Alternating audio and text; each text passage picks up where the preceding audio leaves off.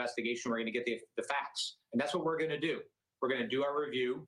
Uh, law enforcement's going to do its review. And like any criminal investigation, people are entitled to due process and entitled to um, uh, hearing out the facts. And this is Stephanie.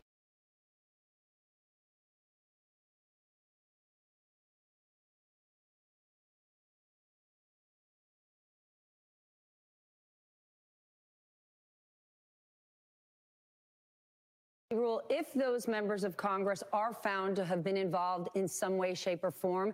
If and how should they be held accountable? Well, they should be expelled from Congress first and foremost, because that's uh, certainly not befitting the conduct of a member of Congress. But expulsion uh, and uh, prohibition from holding elected office would be appropriate, and there should be criminal liability. I mean, if you're involved in uh, what was an insurrection, a criminal attack on the United States uh, Capitol to try to derail our democracy, you should, should be subject to criminal prosecution. Congressman, uh, the news by Liz Cheney that she's going to support impeachment. Um, look, I, I'm hesitant. Obviously, you're not a Republican vote counter, but how many more Republican votes do you think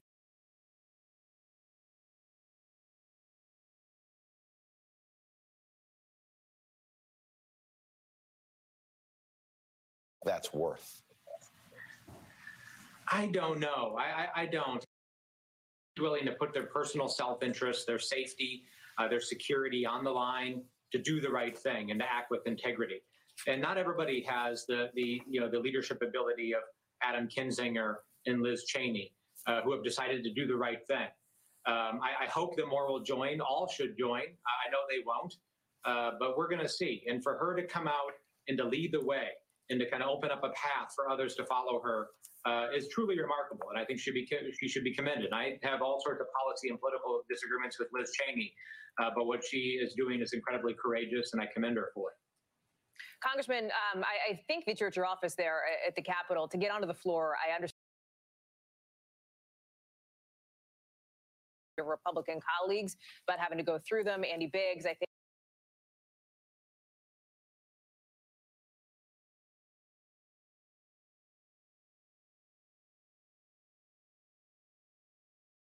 This. You have to put your own feelings and your own convenience aside and do what's right for your colleagues, do what's right for the organization that you're in and the people you represent for the nation. Uh, it's just like masks. You know, I don't like wearing a mask, but I do it because I have obligations. You know, if, if having metal detectors is what the law enforcement officers have said they need us to do to make sure they can keep us safe right now,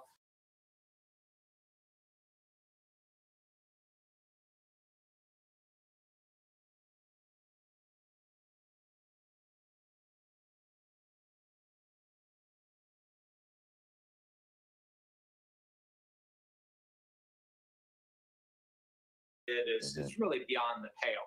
Uh, so, you know, we are seeing in stark contrast who has leadership ability and right. who doesn't. Uh, we have to be the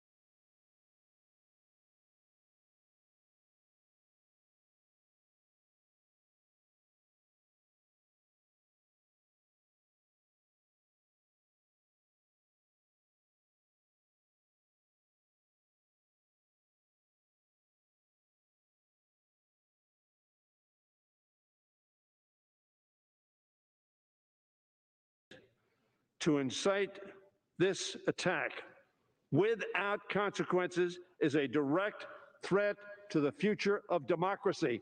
This is not some backbencher on your side of the aisle, on their side of the aisle, Mr. Speaker. It reflects the sense of outrage, the sense of historic dissimilarity from the actions of any previous president. And then Mr. Adam Kinzinger, member to the Energy Commerce Committee, a senior member from Illinois.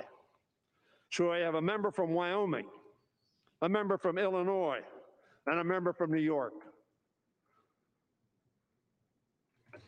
There will be others on this vote who will join them. And Mr. Kinzinger said this if these actions, he hasn't had any hearings, he hasn't had any, he doesn't need any long drawn out consideration. If these actions are not worthy of impeachment, then what is an impeachable offense? There is no doubt in my mind that the President of the United States broke his oath and incited this insurrection. I tell my friend, Mr. Speaker, a gentleman for whom I have great respect, he is my friend, and I say that honestly, not just as rhetoric, as we say on this floor, because there's some that I don't consider friends, whose values I do not share. That is not Mr. Cole. We have a difference. Liz Cheney, John Katko, Adam Kinzer, and other Republicans whom I have talked to within the last 24 hours believe this action is required. Now, let me say, I see the gentleman from Ohio is on the floor. He likes to say that we Democrats were elected and the first thing we wanted to do was impeach this president.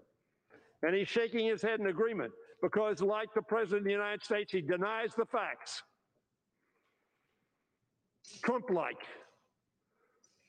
fake news. December 6, 2017,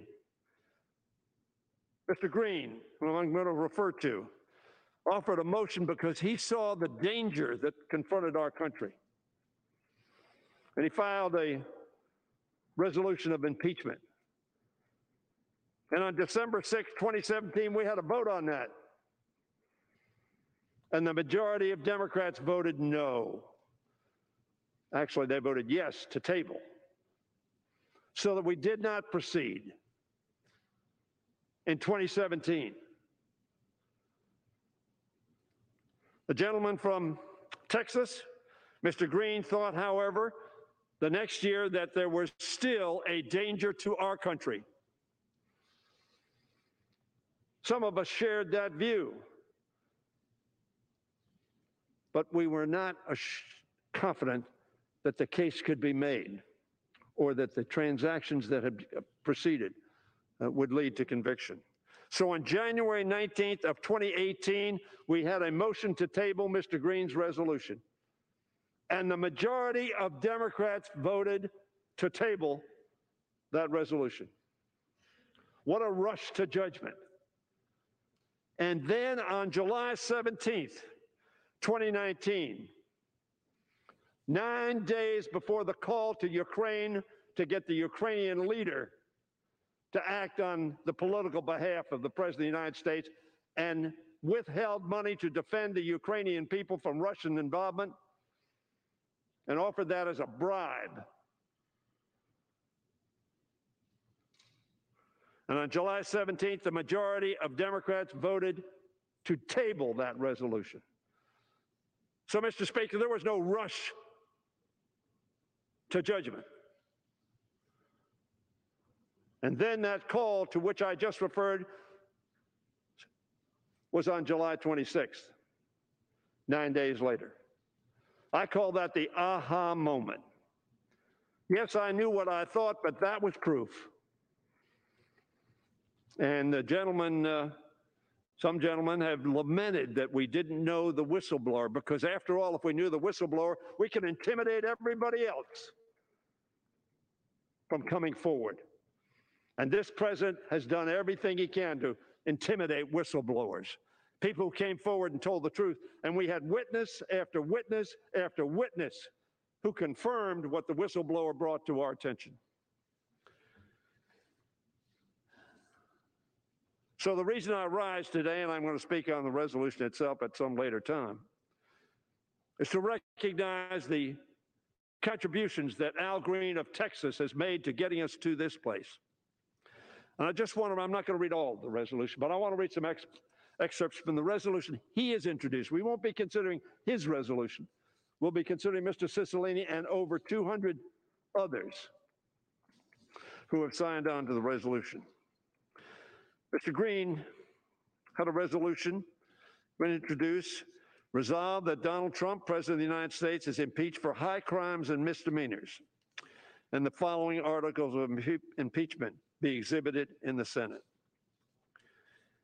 Article 1 says, in his conduct with the President of the, what, excuse me, in his conduct while President of the United States, unmindful of the high duties of his high office and dignity and proprieties thereof, and of the harmony and courtesies necessary for stability, to which my friend uh, spoke, a gentleman from Oklahoma, Donald Trump, John Trump, in violation of his constitutional and faith, oath faithfully to execute the office of president,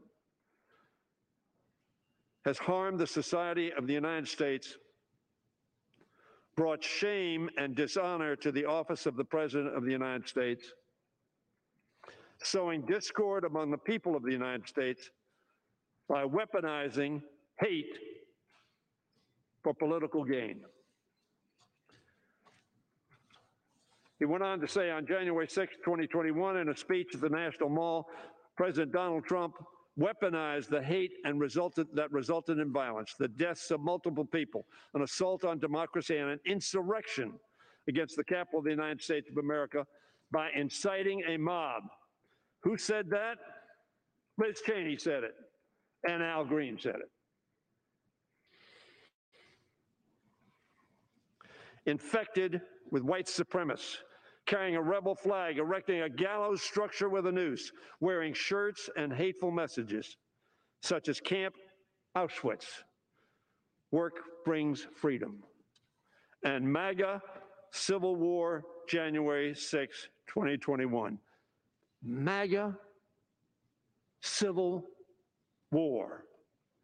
They had the hats on of the army of MAGA which I refer to as Make America Grieve Again. We grieved at Fort Sumter.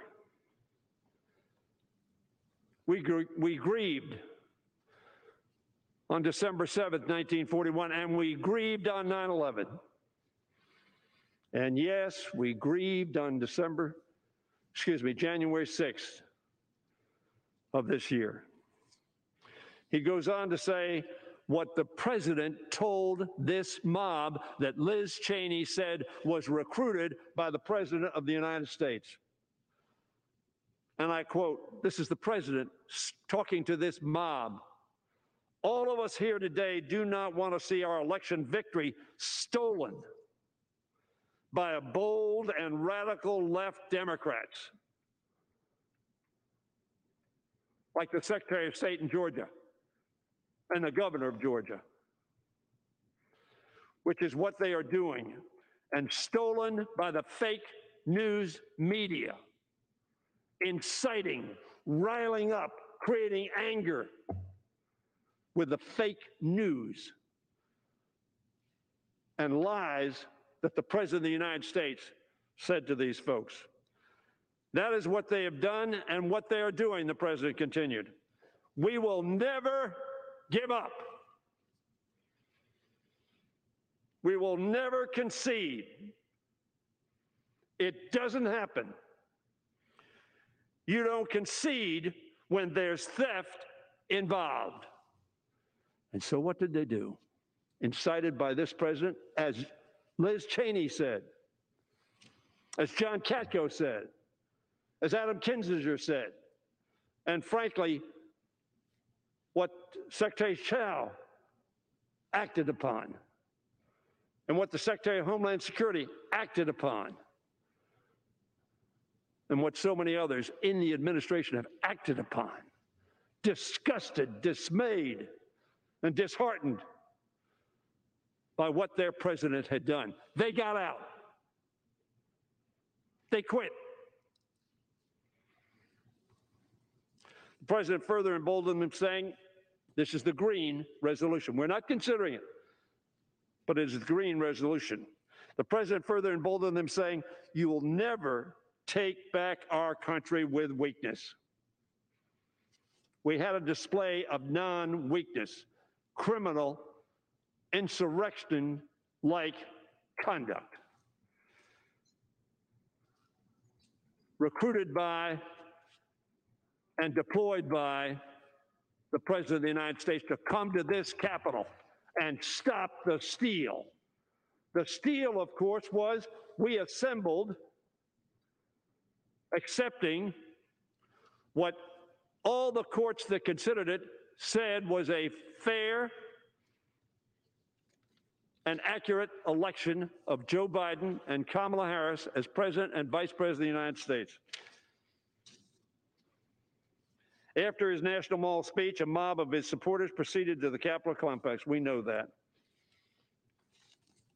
And so Mr. Green's resolution ends with, wherefore, prevent, to prevent national harm to our society, Donald John Trump, by such conduct, warrants immediate impeachment trial and removal from office and disqualification to hold and enjoy any office of honor, trust, or profit under the United States Constitution and the 14th Amendment. So, in conclusion, uh, Mr. Green is going to speak after me. But in conclusion, Mr. Speaker, let me tell my friend Mr. Cole. I've been here some time, he has as well. I've served with Ronald Reagan, with George H.W. Bush, and George Bush. I had respect for all of those presidents. They cared about our country, they honored our Constitution, and they executed the duties of their office consistent with the Constitution and laws of our country. That is not true of this president. And therefore, he ought to be removed. And we have that opportunity to do so. Is there little time left? Yes. But it is never too late to do the right thing.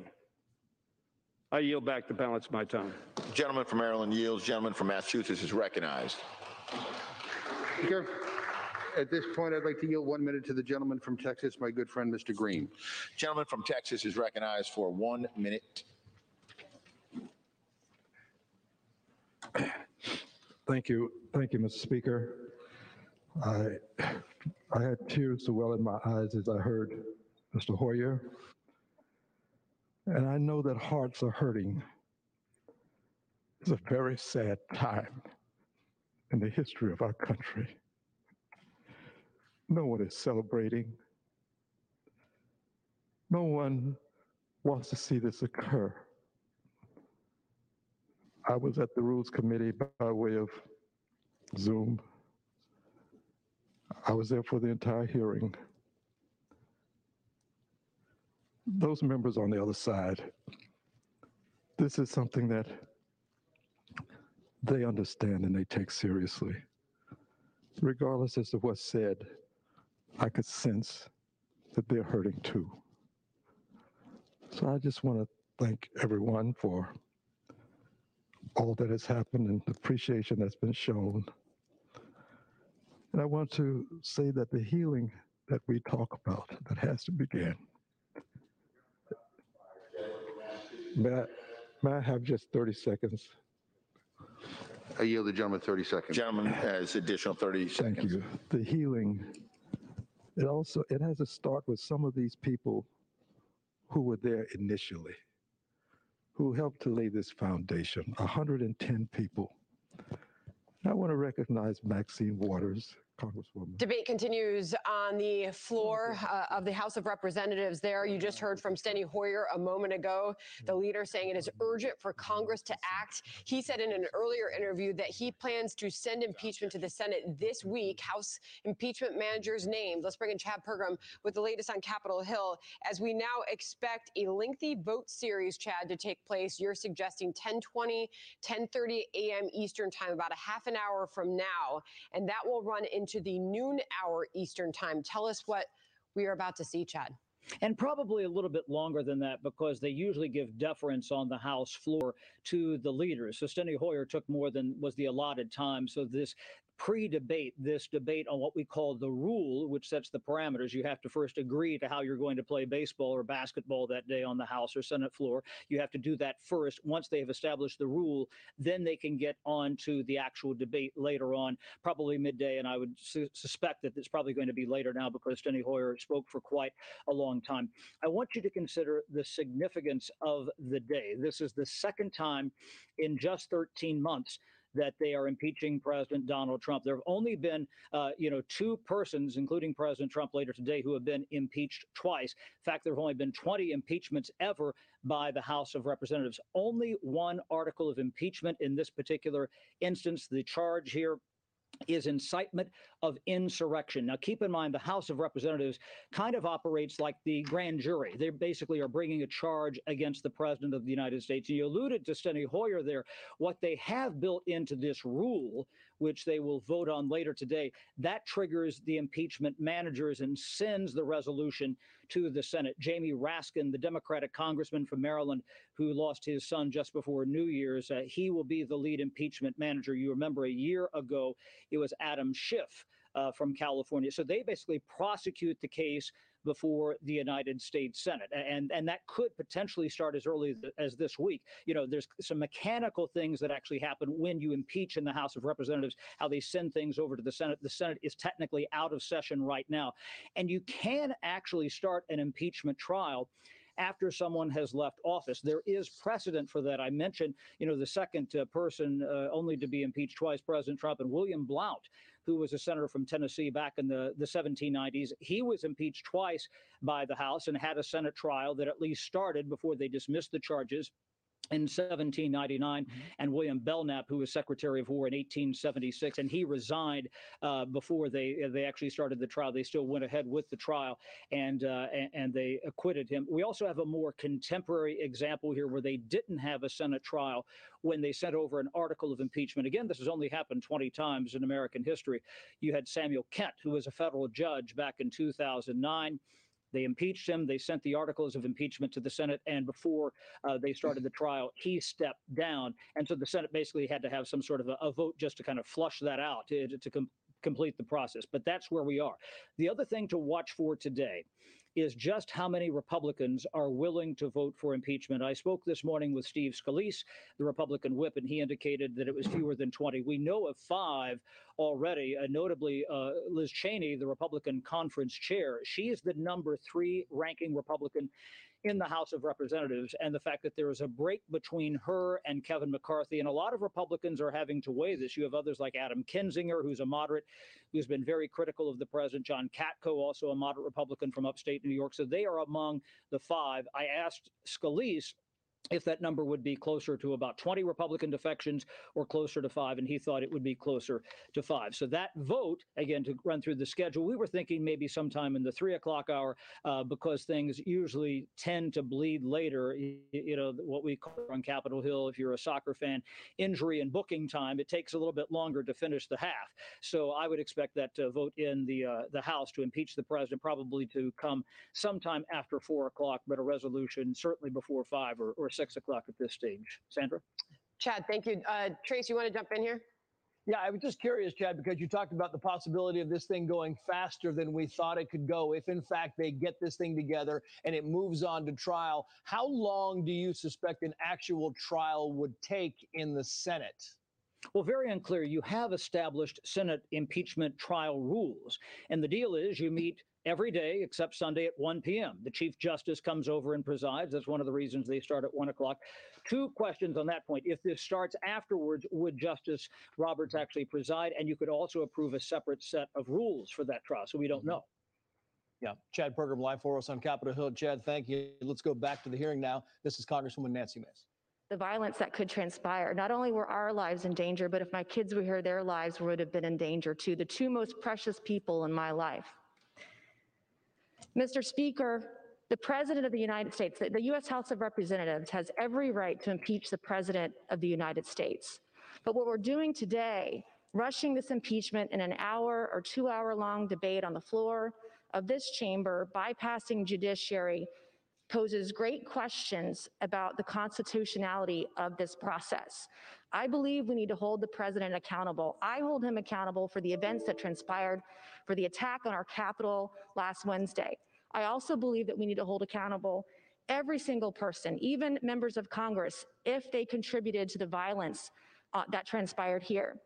But today I'm asking my colleagues to remember the words of the legendary, the great leader in this country, Dr. Martin Luther King, who once said, The time is always right to do what is right. And if we're serious about healing the divisions in this country, Republicans and Democrats need to acknowledge this is not the first day of violence we've seen. We've seen violence across our country for the last nine months. And we need to recognize, number one, that our words have consequences that there is violence on both sides of the aisle. We've contributed to it. We need to take responsibility for our words and our actions. We need to acknowledge there is a problem, take responsibility for it, and stop being part of the problem and start being part of the solution. God bless every member in the chamber today, and God bless the United States of America. I yield back. The Thank you. gentlewoman yields. Gentleman from Oklahoma Reserve, gentleman from Massachusetts is recognized. Mr. Speaker, I'm happy to yield one minute to the gentleman from Vermont, Mr. Welch. Gentleman from Vermont is recognized for one minute. Uh, Mr. Speaker, our government is founded on the principle all power flows from the people. Donald Trump challenged this principle in two ways deceit and violence. The deceit is repeated and baseless assertion of an electoral fraud. The violence, the attack on the United States Capitol on January 6th. The mob was assembled by Donald Trump, incited by Donald Trump, and in service of Donald Trump's effort to overturn through violence what he lost at the voting booth. The violent mob breached the Capitol, killed and injured Capitol Police, destroyed property, threatened the Vice President, members of Congress, and staff, all to obstruct the peaceful transfer of power. If we want unity, we must have accountability. So the question before this Congress will Congress condone through acquiescence or condemn through impeachment Donald Trump's violent acts to overturn the election? Gentleman's Congress time has expired. impeach. Gentleman from Massachusetts I is back. reserves. Gentleman from Oklahoma is recognized. Thank you very much, Mr. Speaker. Mr. Speaker, I yield two minutes to the distinguished uh, Republican leader of the Judiciary Committee, Mr. Jordan of Ohio. Gentleman from Ohio is recognized for two minutes. Thank the gentleman for yielding. Mr. Speaker, uh, in his opening remarks, the Democrat chair of the Rules Committee said that Republicans last week voted to overturn the results of an election. Guess who the first objector was on January 6, 2017? First objector, the Democrat chair of the Rules Committee. And guess which state he objected to? Alabama. The very first state called, Alabama. President Trump, I think, won Alabama by like 80 points. Actually, he won it by, but he won it by 30 points. They can object, they can object to Alabama in 2017, but tell us we can't object to Pennsylvania in 2021? Pennsylvania, where the state Supreme Court just unilaterally extended the election to Friday? Pennsylvania, where the Secretary of State unilaterally changed the rules, went around the legislature in unconstitutional fashion. Pennsylvania, where county clerks in some counties, and you can imagine which counties they were, let people fix their ballots against the law, fix, cure their ballots, their mail-in ballots, directly viol- direct violation of the law. And they tell us we tried to overturn the election. Guess who the second objector was in 2017? The individual managing the impeachment for the Democrats. Americans are tired of the double standard. They are so tired of it. Democrats object to more states in 2017 than Republicans did last week, but somehow we're wrong. Democrats can raise bail for rioters and looters this summer, but somehow when Republicans condemn all the violence, the violence this summer, the violence last week, somehow we're wrong. And Democrats can investigate the President of the United States, as Mr. Hoyer went through, try to impeach him, investigate him for four years, but will not look at an election that 80 million Americans, half the electorate, 80 million, Republicans and Democrats have their doubts about. I, I, I said this last night. I do not know where all this goes. And this is frightening for the country. We should defeat this rule and we should defeat the impeachment resolution when it comes up. The time's afternoon. expired. Gentleman from Oklahoma Reserve, gentleman from Massachusetts is recognized. Mr. Speaker, some of us um, objected uh, uh, four years ago we, uh, as a protest vote to raise concerns about what all of our intelligence agencies had stated clearly that Russia interfered in our election. But what the gentleman fails to acknowledge is that we all acknowledge that Donald Trump was the president the day after the election. Hillary Clinton conceded the day after the, election. Uh, and and uh, none of us push conspiracy theories like some of my friends on the other side of the aisle have been doing in this president, that somehow that the president wanted a landslide. Give me a break. You know, yesterday in the Rules Committee, I asked the gentleman from Ohio uh, if he would just say five simple words. And if he, he was talking about healing. I said, the five simple words that you could say that would help heal this nation are that the election was not stolen. That's it. Five simple words. He refused. He said he never said the election was stolen. Well, the evidence shows otherwise. And let me quote from this Dana Milbank piece entitled Five Pesky Little Words Keep Stumping Jim Jordan. And I, uh, and I, and, and Mr. Speaker, the bottom line is this. Um, we, this Capitol was stormed. People died because of the big lies that were being told by this president and by too many people on the other side of the aisle. Enough. People should be outraged as to what happened. It was unforgivable, unconscionable. And coming up on this floor and talking about what whataboutism and trying to make these false equivalencies, give me a break. The President of the United States instigated, instigated an attempted coup in this country. People died. Everybody should be outraged, whether you're a Democrat or Republican. If this is not an impeachable offense, I don't know what the hell is. This pre- president is not fit to remain in office. With that, I yield one minute to the gentleman from Oregon, Mr. DeFazio. Gentleman from Oregon is recognized for one minute. I thank the gentleman. Uh, this was not a one-off. It was a long time coming. Was a part of a plan to perpetuate. Well, there you have it. You've got the Rules Committee now debating the rule. Remember, this isn't the actual debate for the impeachment. This is the debating of the rule for impeachment. We expect the debate to happen sometime around 12:30, 1 o'clock Eastern time, and the actual impeachment vote might not happen till 3 or 4 o'clock, maybe even later this afternoon. Uh, and of course, we are watching this for any news that comes out of this, and we will bring you any insight that we get on that, Sandra. Okay, thank you. Let's bring in Katie Pavlich now, editor at townhall.com and a Fox News contributor. Katie will continue to monitor the House floor there as the debate continues, and uh, we await the what is next.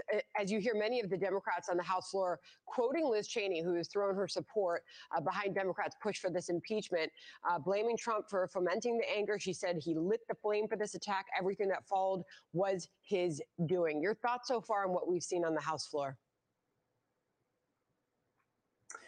Well, what we're seeing on the House floor, I think there's a difference between how Democrats and Republicans are approaching this. You also had newly elected freshman Congresswoman Nancy Mace reflecting on all of the violence that we've seen over the past year and saying that both sides have to come together, where Democrats are arguing that only the events of last week should be considered in this debate. It is true that Congressman woman Liz Cheney is being quoted a number of times on the House floor.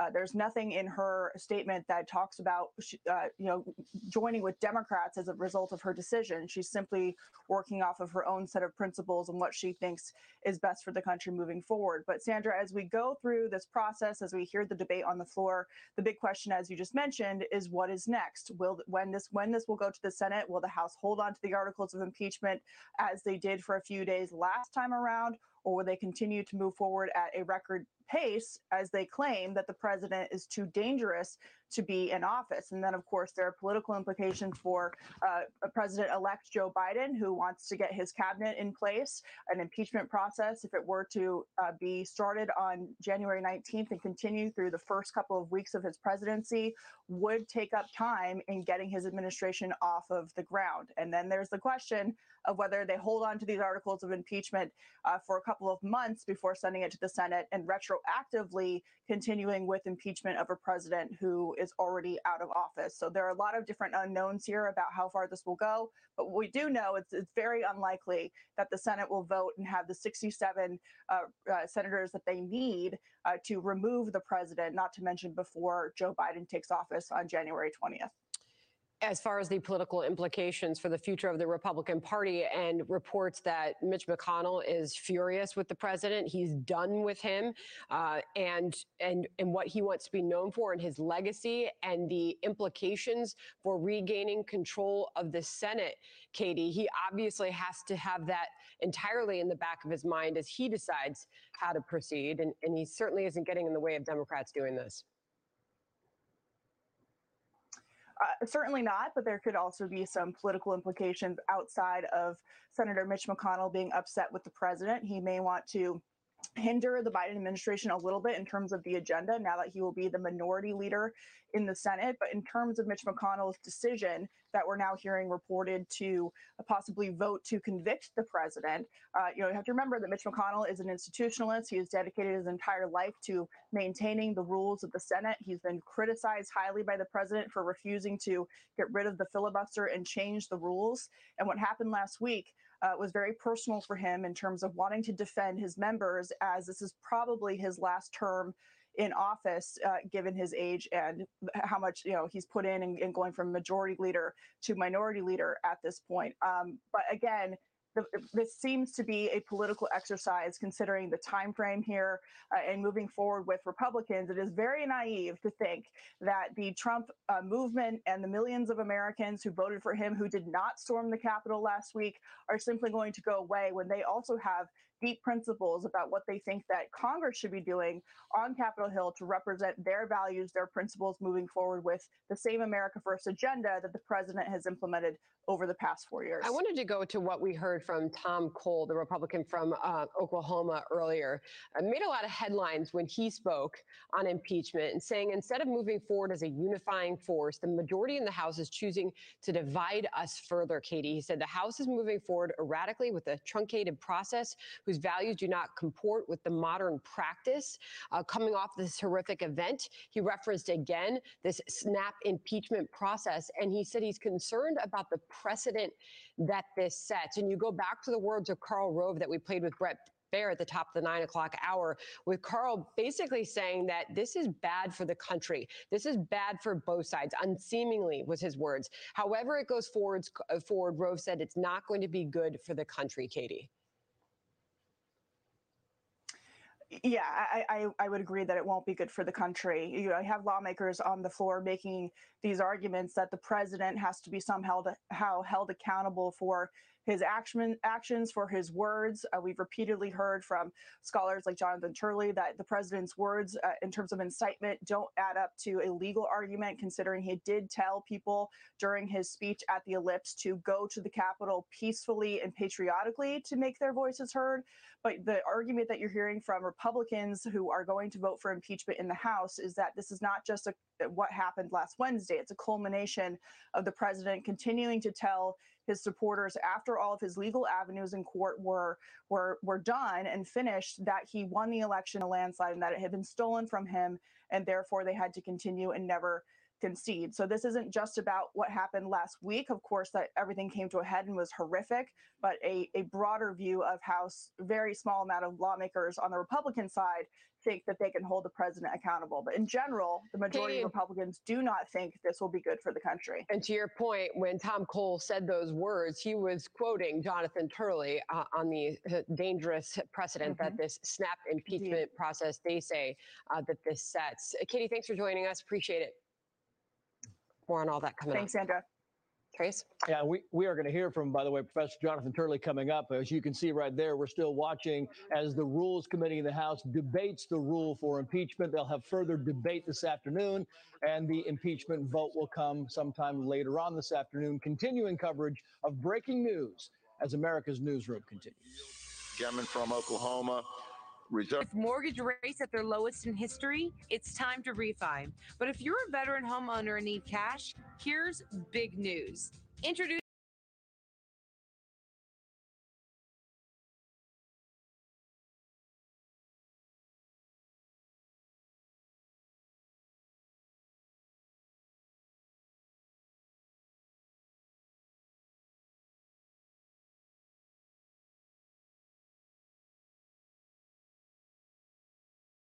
who are into committing fraud and Republican appointed judges into ignoring our Constitution. He made a desperate attempt last week to block the final election count and prevent the peaceful transition of power essential to democracy. Trump basically attempted to overthrow the government, to violently overthrow the first branch of government, this Congress. Like his deadly reaction to the pandemic, he totally bungled the deadly attack. Both his frenzied, riotous mob and his congressional enablers were defeated. America, we did stop the steal. We stopped Donald Trump from stealing our democracy and imposing himself as a tyrant. Today, we not only demand accountability for his gross misconduct, but more importantly, we declare to the next Trump like aspiring tyrant not in America. We love our democracy too much. Our Capitol is scarred, but our democracy survives. Violating his sworn duty to protect and defend our Constitution by seeking to violently overthrow the government. Gentleman's time's expired. Gentleman from Massachusetts. If this is not impeachable, The gentleman from is. Oklahoma is recognized. Thank you, Mr. Speaker. I advise the chair I have additional speakers on the way, but they're having a difficult time, so I will reserve my time. Gentleman from Oklahoma reserved. Gentleman from Massachusetts is recognized. Mr. Speaker, I yield one minute to the gentlewoman from Connecticut, Ms. DeLauro. Jeanette- Gentleman, uh, gentlewoman from Connecticut is recognized for one minute. Just one second.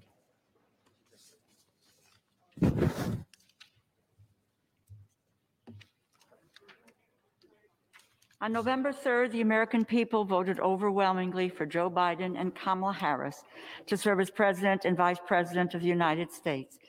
The country was about to enter a new era with great hope for change. And yet, with a, device, a decisive mandate and majority, the president used untruthful claims to end the completion of a constitutional process of collecting the electoral votes, making Joe Biden president of the United States.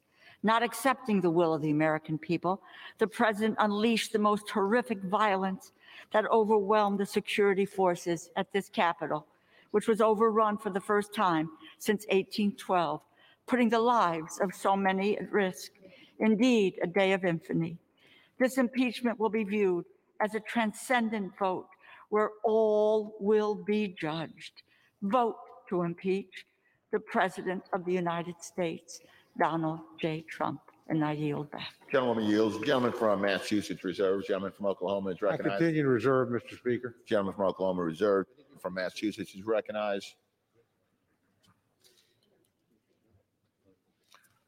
Um, Mr. Uh, Speaker, I yield one minute to the gentlewoman from Florida, Ms. Castor. The gentlewoman from Florida is recognized for one minute.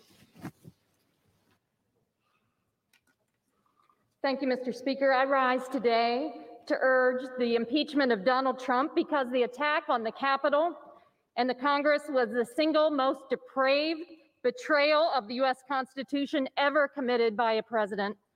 The traitorous incitement of an insurrection demands not just impeachment, but removal of office from office immediately.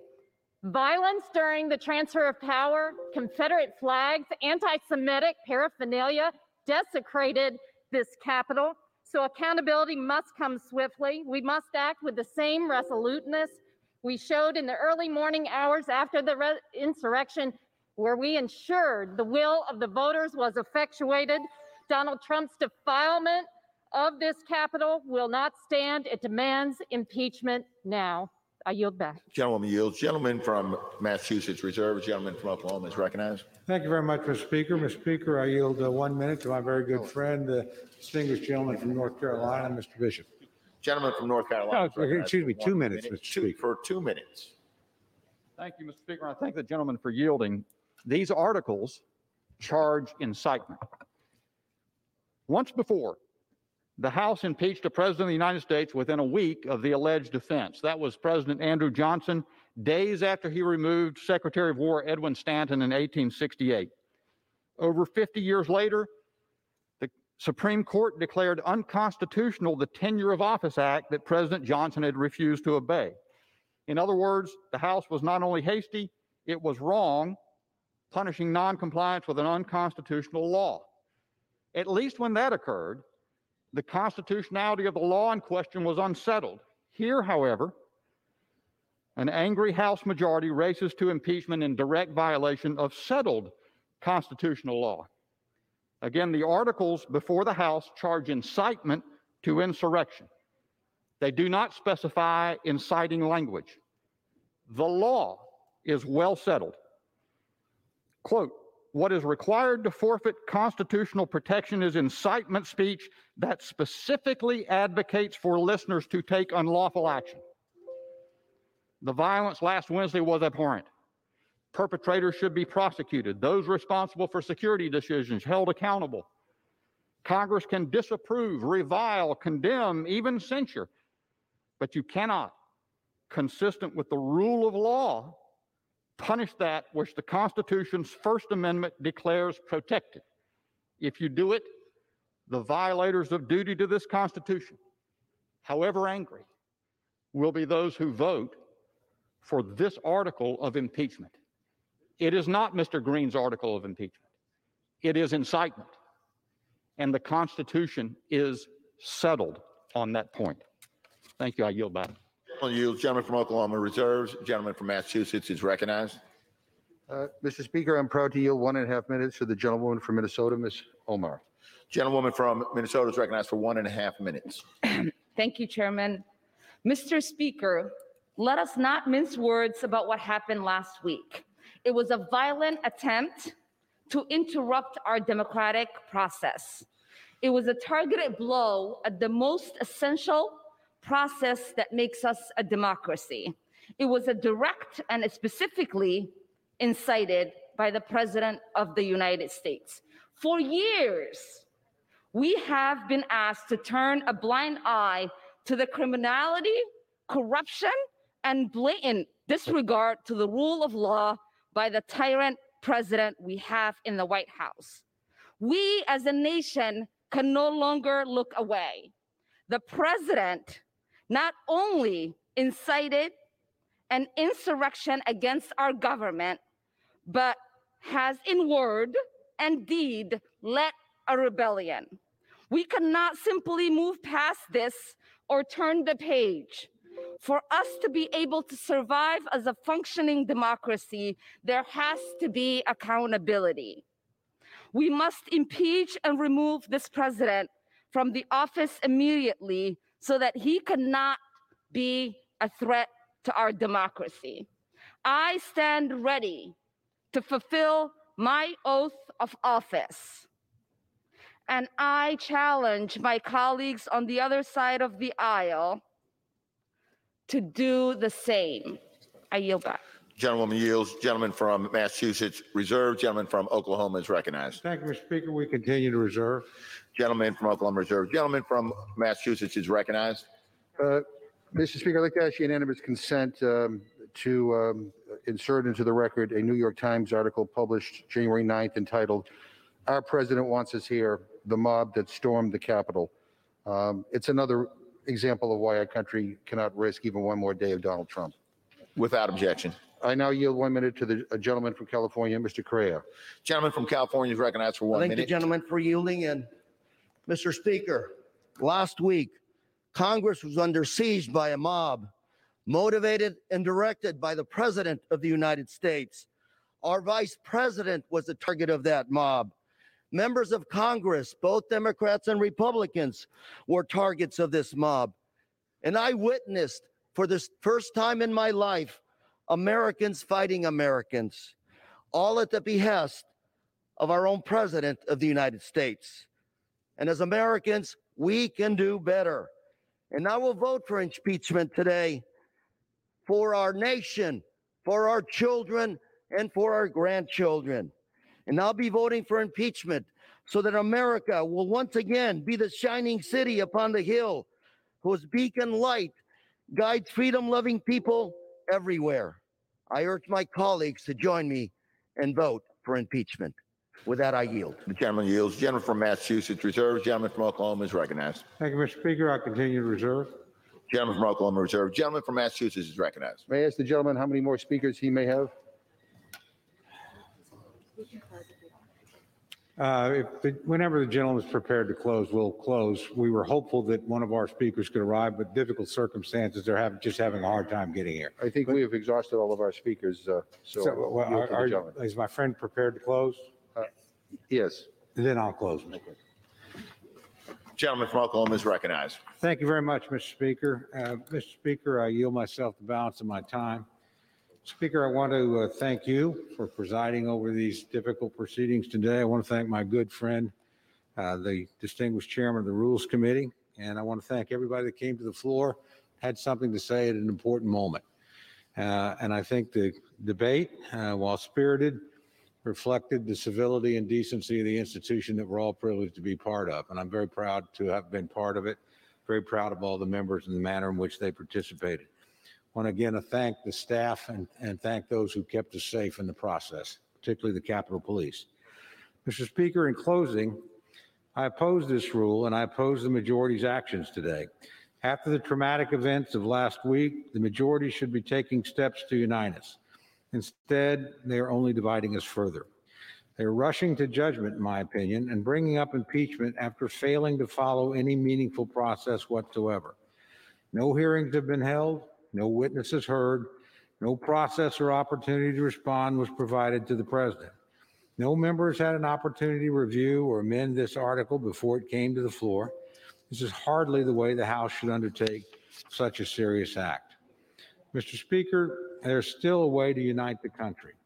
Let us look forward, not backward. Let us come together, not apart. Let us celebrate the peaceful transition of power to a new president rather than impeaching an old president.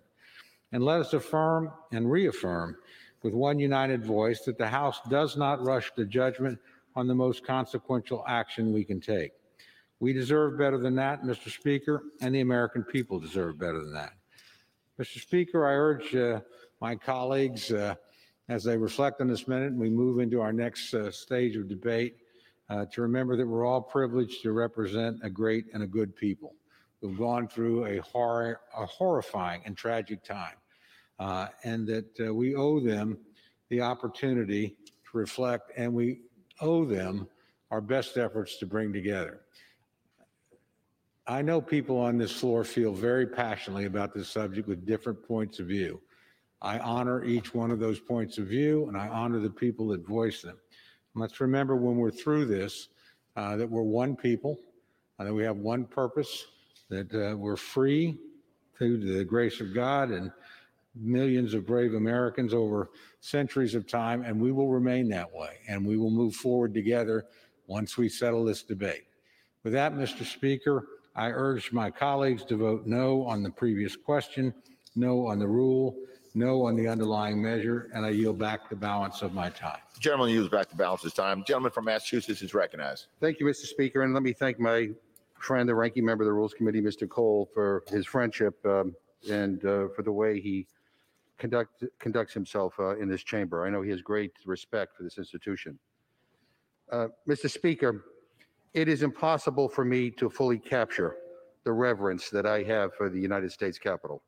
You know, I, I worked on these grounds starting back when I was a college intern, working for Senator George McGovern back in 1977. No relation. Great last name. Um, but since that time, I have done everything from working as a staffer for Congressman Joe Moakley of Massachusetts to being elected to the United States House of Representatives myself. But that internship will always be a high point of my life. Coming here for the first time, walking these hallowed halls, and seeing the glory of American democracy up close.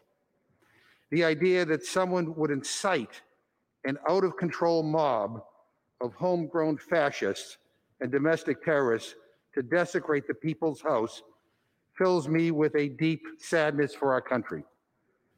The contempt that these people had for our democracy and our freedom fills me with horror. And what Donald Trump did, encouraging them, fills me with rage. Rage, uh, not just on behalf of all of those serving here, but all of those who work in these halls. And I'm talking about the reporters, the cafeteria workers, the custodians, the clerks, the parliamentarians. I go on and on and on.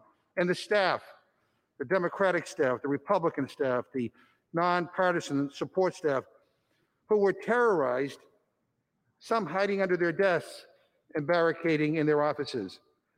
I was in the speaker's chair the day this unfolded. And many of the people who are sitting up there now were present at that time. What a horrifying thing for anybody to have to experience. Now, some of my Republican friends have been trying to lecture us about unity here today. Unity, uh, after they voted to overturn a free and fair election in the United States of America, but also preaching unity uh, and not acknowledging that for four years, many of them gave oxygen to, to Donald Trump's conspiracy theories, to the big lies. They turned the other way in the face of racism and bigotry and, and how, how he embraced some of the most intolerant voices uh, in this country. They just let it go. You know, I will remind everybody here that words have consequences.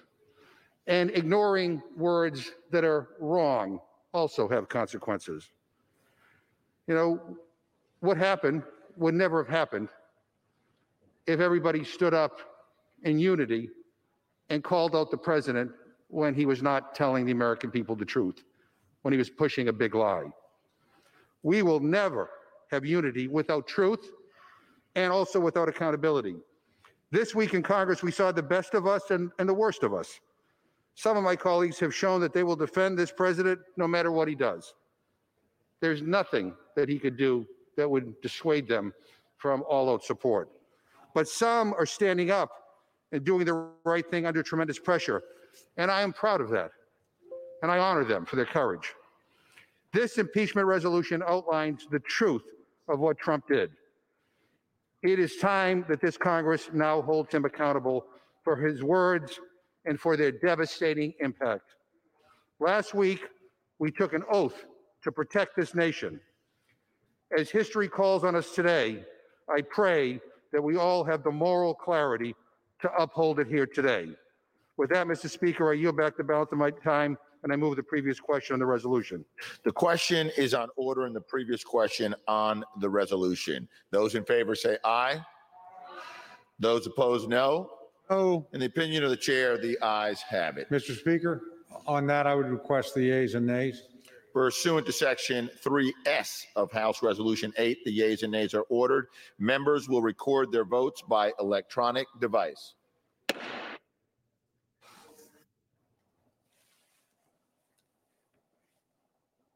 All right. And uh, Anderson, uh, I'm Erin Burnett, of course, Anderson Cooper here as well. And we're watching history unfold as they go through some of these procedural steps here. Anderson in the step towards impeachment this afternoon.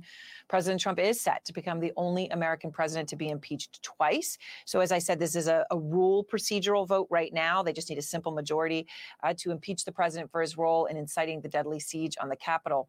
Right now, as we're listening to all that, Anderson, we know there's only five Republicans who have said they will join the Democrats in doing so. Now, there were no Republicans at the last impeachment trial, but there are five now, including Congresswoman Liz Cheney, the number three Republican in the House. A new reporting last night indicates Senate Majority Leader Mitch McConnell sees impeachment as a way to make a clean break from President Trump and is absolutely furious, full of anger at the president. So let's go to Capitol Hill right now and our congressional uh, reporter, Lauren Fox. So, uh, Lauren, where do we stand right now in terms of Republicans? And in that context, how significant is Senator McConnell making it clear that he he likes the idea? Well, Erin, I think it's important to go to what we are seeing on the House floor right now first. Essentially, what they're doing is they're setting up the rule on this impeachment proceeding. We expect that that vote on articles is going to come this afternoon, sometime between three and four o'clock. And like you said, mm-hmm. this is historic. It is the first time that a president of the United States has been impeached not once, but twice. And that is all going to unfold today. Now, Majority Leader Mitch McConnell, all eyes are on him. We know that the Senate is in recess. We also know that House Democratic leaders are making it clear they are not going to wait to send these articles of impeachment over to the Senate. Now, because the Senate is in a recess, they can't accept them at this point. We still expect that the trial will happen after January 20th when Chuck Schumer becomes the majority leader. But still, McConnell telling colleagues behind the scenes essentially that the best and fastest way to rid the GOP of Trump and his legacy is to move ahead with this impeachment. Now, what does that mean? It doesn't mean McConnell's going to bring the Senate back into session.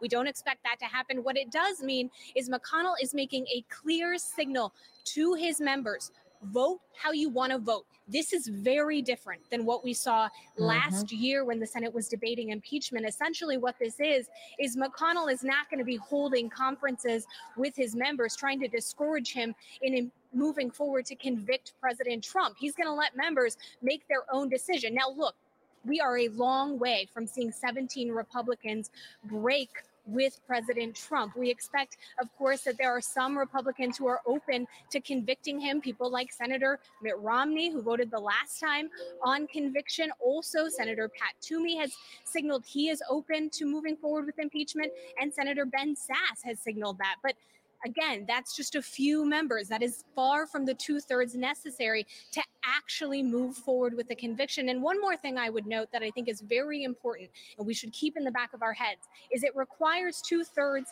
to actually convict Trump. But it if that happens on the Senate floor, they could then move with a simple majority vote to expel him from ever holding federal office again. And I think that that is a very important thing to keep in the back of our viewers' minds because even though it's a high threshold to get there, it is a way of literally ridding President Trump from the Republican Party. He could never hold office, he could never run for president again.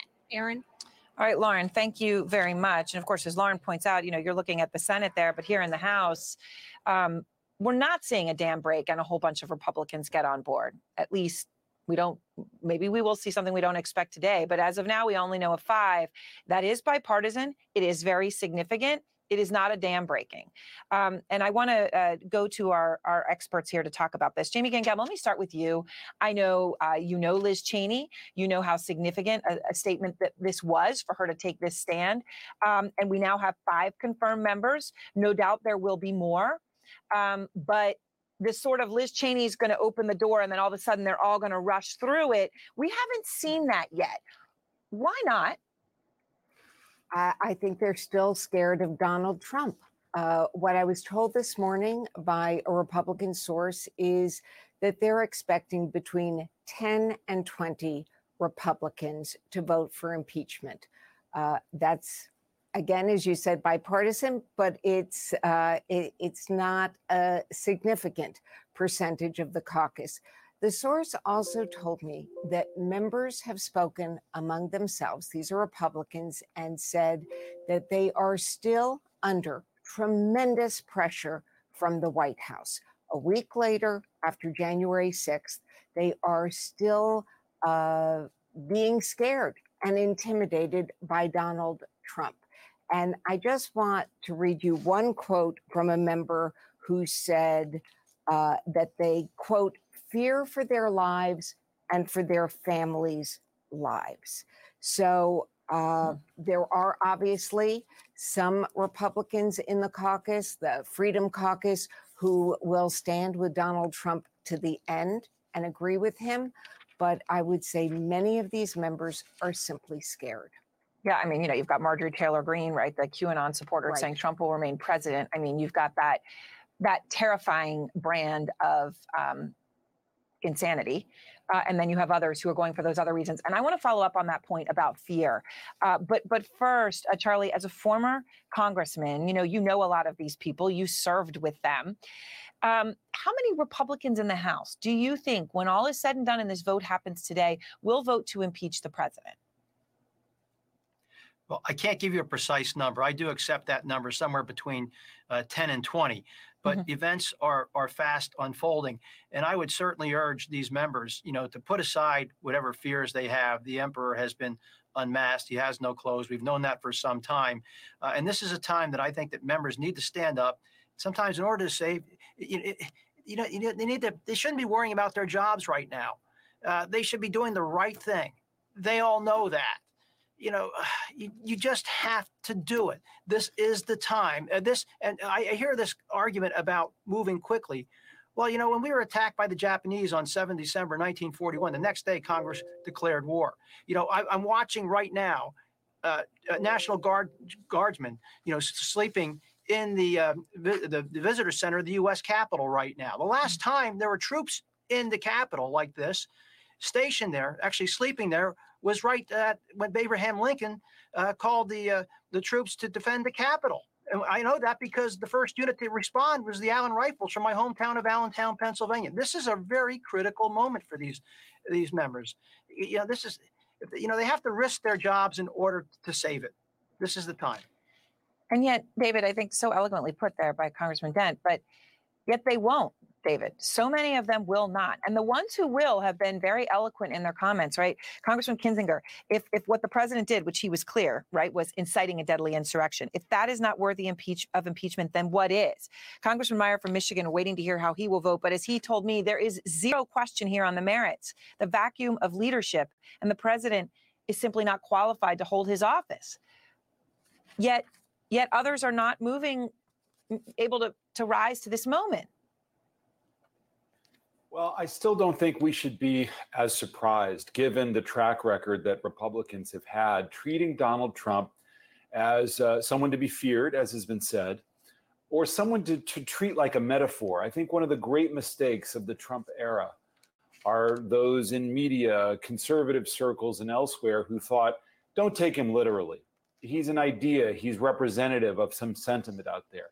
Uh, in fact, he should have been taken literally all along uh, because his supporters last week took him literally, and uh, that mob uh, stormed the Capitol, as we know. So I, I just look to the extraordinary and mature leadership of somebody like Liz Cheney, and, and who just sums it up. I mean, she just puts the big lie to rest. You know, the, the president, she said, assembled the mob, lit the flame. Uh, it doesn't happen without the president. And, and so I, I think what's critical, what is all, what I think is already emerging, despite the numbers, the fact that McConnell sending the signals he is, the fact that Republican leaders are not whipping up a vote against impeachment, the fact that the likes of a Liz Cheney come out and Kinzinger uh, for impeachment is already giving this a kind of gloss that the previous effort did not have. Yeah. This was an attack on another branch of government. It was also an attack on our elections, uh, which simply cannot stand. You can't, in a, in a mature functioning democracy, have those kinds of attacks stand. But this wing of this fringe element of Trump populist Republicans are still there. And there are going to be, particularly members of Congress, who don't have the backbone to stand up to that because they feel like their future politically is tied up in it. which which again nia is the, the the sad and i guess pathetic truth here you know one thing and uh, Jamie and Charlie raised it, Nia, but that, that some Republicans are using as their crutch here is, oh, this is moving too fast. You're bypassing a process, right? Never mind, of course, uh, the analogy to Pearl Harbor that that Charlie just gave. Um, you also, and they're saying the president didn't have a chance to respond. He did. He was in Texas yesterday. He responded. He said, "I stand by what I said. There was nothing wrong with it. Everybody's looked at it. They said there's nothing wrong with it." So, okay, I guess he didn't do it on Twitter, but he responded right he has he has had a chance to respond uh, and and yet they are looking for any excuse they can They they are, and, you know, mainly they want to look away from what they experienced, look away from what they heard uh, from this president, both in the weeks leading up to this, the lies and lies uh, he told to his followers, essentially brainwashing them, uh, and they took him at his word that this was a fraudulent election, that people were stealing essentially their birthright. So they stormed the Capitol, and five people died as a result. So sure, they would rather focus on a process uh, you know, this is going too fast, it's unconstitutional, whatever sort of excuses uh, they are making, because it means they don't really have to deal uh, with the reality of what happened. The other thing they're doing is saying, well, instead of doing the impeachment, uh, why don't we do a commission to look into what actually happened? Well, you could actually do both because likely you will need some sort of commission uh, to look into what happened and also this growing uh, threat of domestic terrorism. that They're, they're, they're also uh, not really talking about. But listen, I, I do think somebody like Liz Cheney is of a different breed than we see these Republicans. A lot of these Republicans are themselves Trumpists. They're not even necessarily afraid of Trump. They believe uh, in what Trump uh, says. Uh, you, you know, and, and, and maybe that's 50% of the caucus, who knows? And then others are obviously afraid of the power he still uh, wields. And they saw that power visited on them on Wednesday. He summoned a mob that came to their jobs uh, and, and and threatened them. You know, Yeah. and so it is the fear is real, both of physical harm uh, and also their political futures as well. So they are in a real bind here, but it's a bind that they put themselves in by binding themselves so closely to Donald Trump. Well, it's amazing. It's sort of, um, you know, and I don't want to make, uh, you know, World War II comparisons here too far, but the, just the, the concept of appeasement, right? Well, I don't want to be attacked again. I don't want my life to be at risk again. So I'm just going to let it go. I'm going to acquiesce. Uh, and it does seem that we are seeing a bit of that here. All right, all of you, of course, please stay with us as this uh, vote is going on and we're, we're awaiting going back to Congress, Anderson. Yeah, Erin, multiple sources telling CNN that President Trump is not considering resigning. He will not step down, but he is considering pardoning himself and his children, a blanket pardon in part for their role in the insurrection at the Capitol. CNN's White House correspondent Kaitlan Collins joins us now. So, Kaitlan, you have some new reporting. Yeah, we do. You're right that the president still has no intention of resigning. But Anderson, we're also learning something incredibly remarkable, which is that this day that the president is likely to be impeached in a historic manner for the second time, the only president to ever be impeached twice.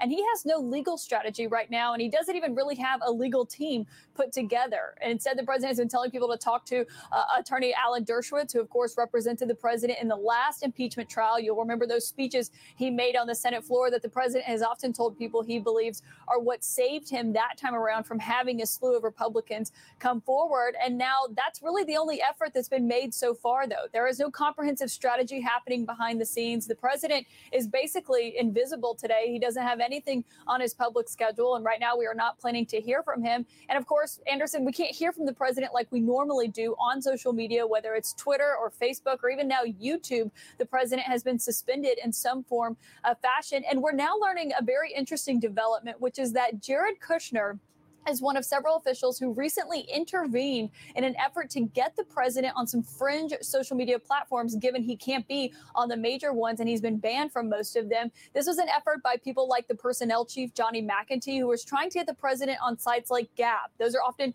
uh, where extremists go when they've been blocked from other websites. That was a consideration and an effort that was underway, I'm told, inside the White House to get the president on those sites so he could at least put his voice out there in some way, as we are so used to hearing from him, like he did on Twitter. But Jared Kushner, other aides like Dan Scavino, blocked those efforts so far. Whether or not that's going to change remains to be seen. But it really does speak to uh, this effort going on behind the scenes, given the president has been so angry over those bans from Twitter and Facebook. And it's just remarkable how different this day is from the last time the president was impeached, when they planned a big rally for him in Michigan. They told him the impeachment votes on stage. He bragged about how no Republicans had voted to impeach him. And now, of course, we've got at least five that we know are going to do so. And the White House is bracing for that list to only get bigger. Yeah. Kaitlan Collins, I appreciate it. Thanks very much for the reporting. Uh, David Chalian uh, is uh, is with us along with uh, our team.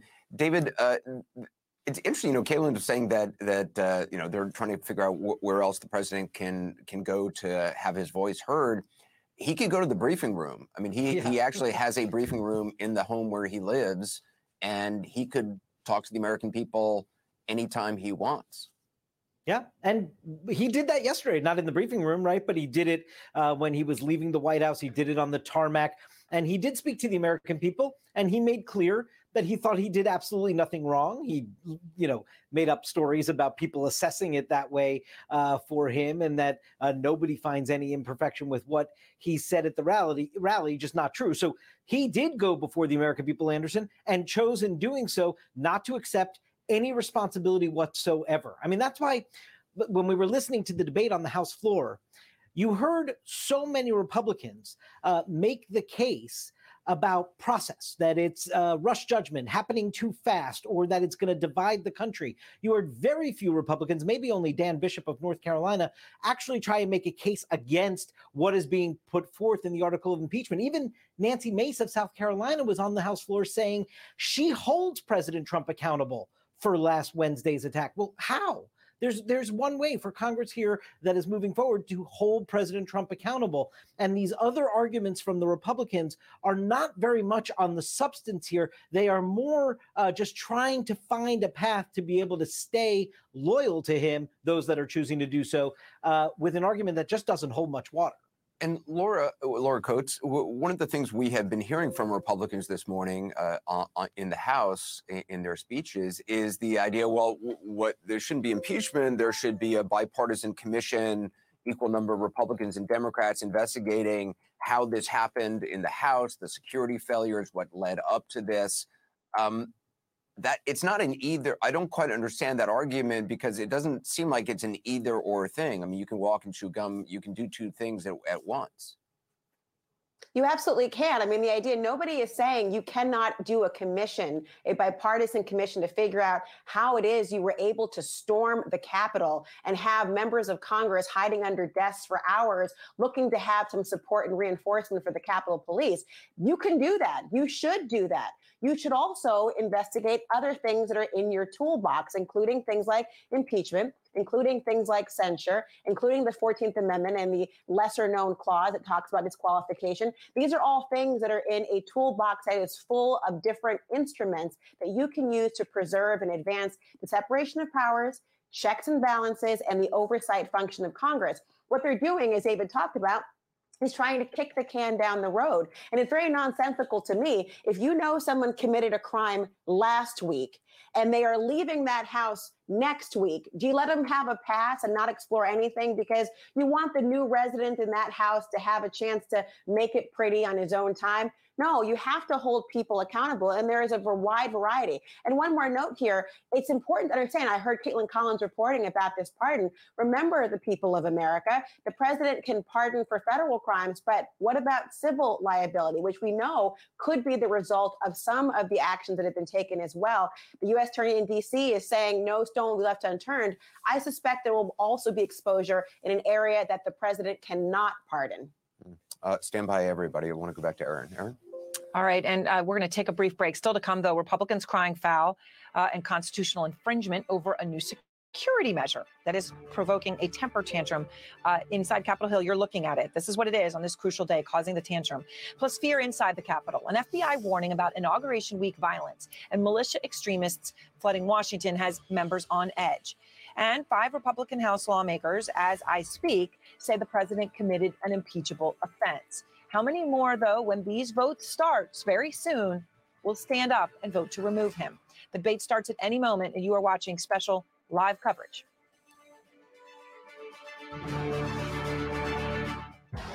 Introducing a revolution in the world of pain relief. New Advil Dual Action. Advil targets pain at the source Acetaminophen blocks pain signals. New Advil Dual Action with acetaminophen. Now there's a new way.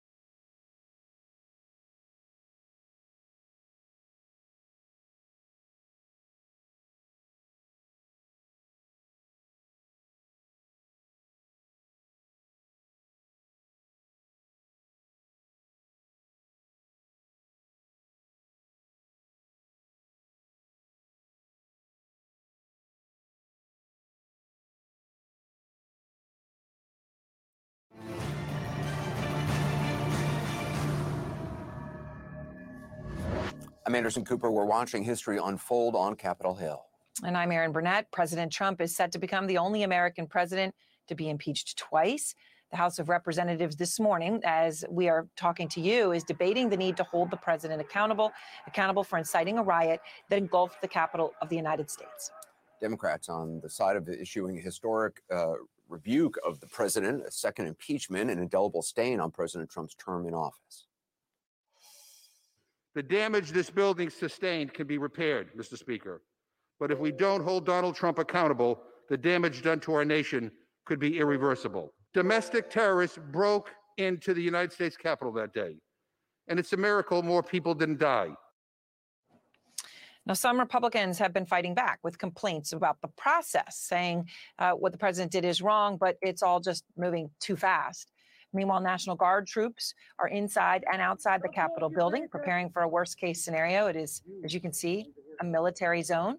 They're concerned about more attacks on the Capitol, uh, being issued weapons today ahead of the impeachment debate. So let's go straight to Capitol Hill and our senior congressional correspondent, Manu Raju. Manu, you have been speaking to everyone in the halls of Congress, uh, and you just spoke to the House Majority Leader, Steny Hoyer. Where do things stand right now? Yeah, the big question right now is how quickly will that Senate trial begin? Because it is certain that Donald Trump will be impeached today in an historic vote. We expect a bipartisan majority to impeach Donald Trump on the charge of inciting an insurrection. And then the question is, then what? How quickly will the Senate act? Will there be 67 senators who would convict Donald Trump, effectively preventing him from ever holding office again?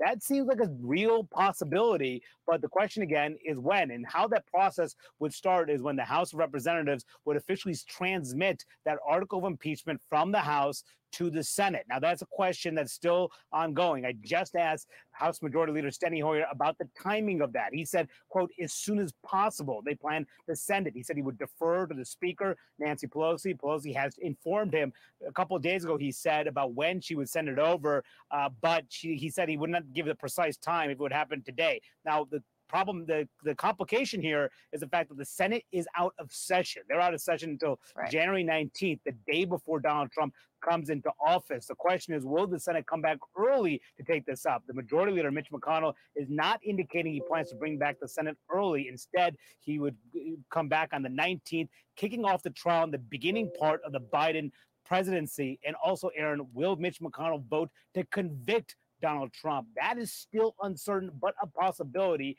And if he does, Donald Trump almost certainly could lose a vote in the Senate, get convicted, not hold office again.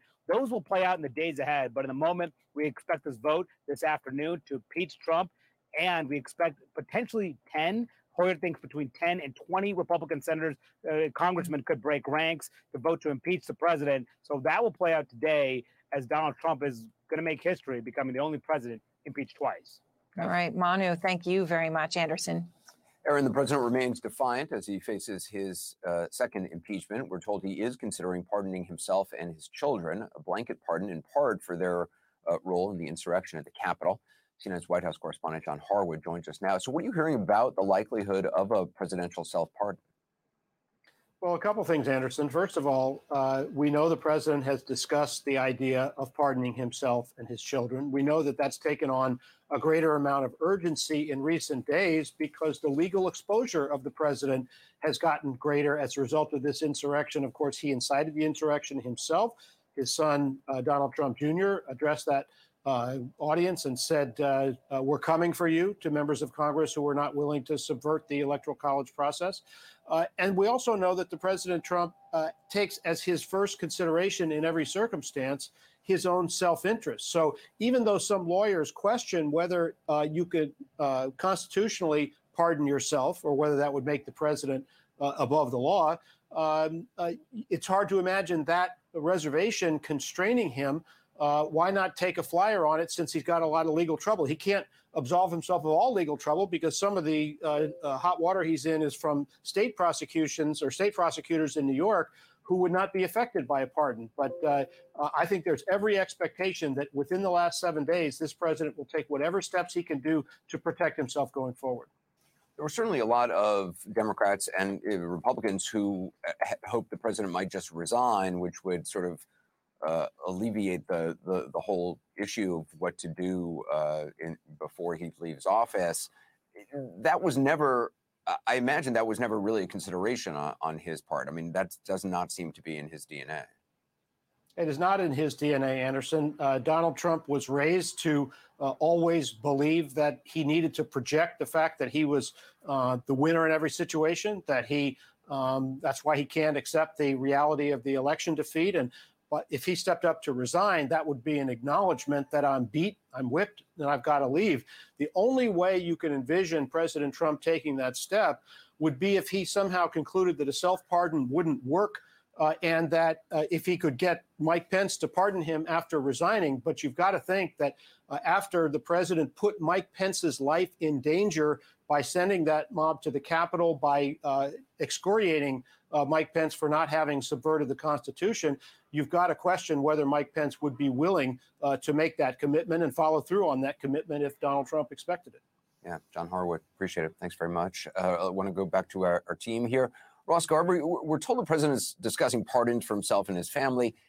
Can you just walk us through how realistic that is? I mean, uh, I thought this was something that the Department of Justice back in what 1974, you know, sort of did a, a wrote about saying that self pardons was not something the president should be able to do. Yeah, no, that that's true. I mean, let's sort of back up to the the constitutional language. It's incredibly broad. It's one of the, the president's broadest powers. And it was actually debated at the framing of the Constitution. Is it too broad? Should there be exceptions? Should there be exceptions even for you know, for example, for treason? What the founders said is, well, we want to make it broad. We don't want to constrain the president. But there is a big constraint, and that is the impeachment and removal power. Now, what's not addressed is this notion of a self pardon that's kind of antithetical because of that notion that you know you can't be a judge of yourself it's sort of baked into our legal system into our government system and you're exactly right it was addressed back during watergate in the 1970s and the department of justice wrote a memo saying no a president cannot pardon himself it is not proper now that is just guidance out of the department of justice and it's never been tested no judge has ever decided one way or the other. Now, you know, I, I agree. At this point, the president is going to be impeached anyway, and he may, oddly enough, you know, view that as uh, as meaning sort of there's nothing left to lose here. Why not pardon himself? But again, it's unclear uh, what would happen if he did it, and the only way to test it really would be if the Department of Justice were to actually bring charges against the president, and then he'd argue in court that he, he's pardoned himself, and a, and the, a judge and ultimately the Supreme Court would have to decide.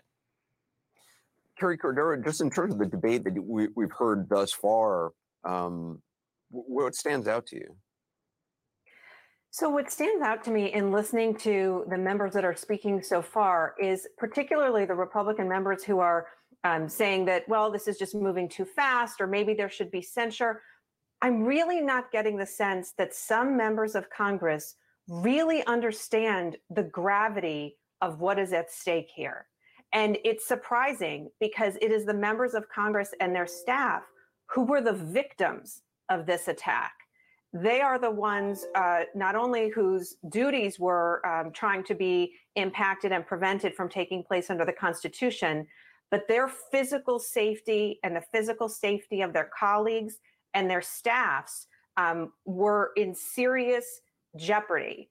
And what is evident is that the president is continuing to intimidate them. In other words, his activities in creating this environment of violence hasn't stopped.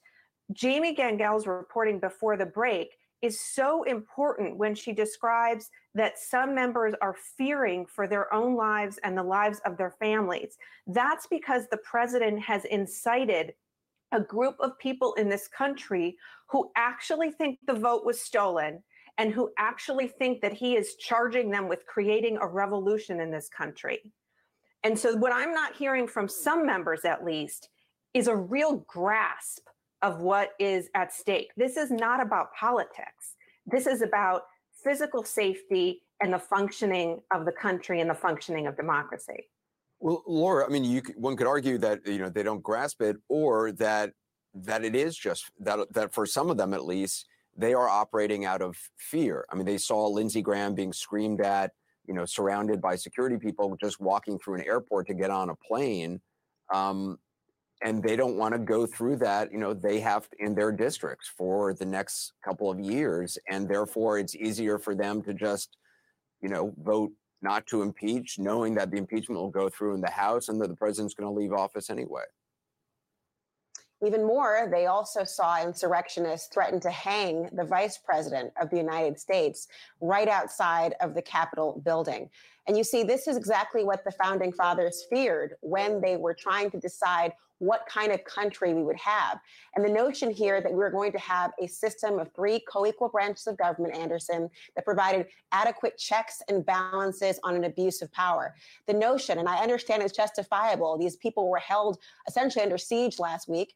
But we have now our democracy at this extraordinary crossroads where either we're going to have effective checks and balances or we're going to be overrun by fear in a way that would embolden, perhaps irrevocably, the executive branch of the United States of government. That's never been the vision here. And so that's why it's so important, as Liz Cheney spoke about, perhaps a vote of conscience. But I would argue the idea of this being a vote about the future of the democracy. And we certainly have an, an idea from the founding fathers and beyond that we're supposed to have mechanisms at play to expeditiously remove threats to our country and abuses of power. And so it's really a sad day in America that the choice that our founding fathers thought they'd never have to envision in America is coming true.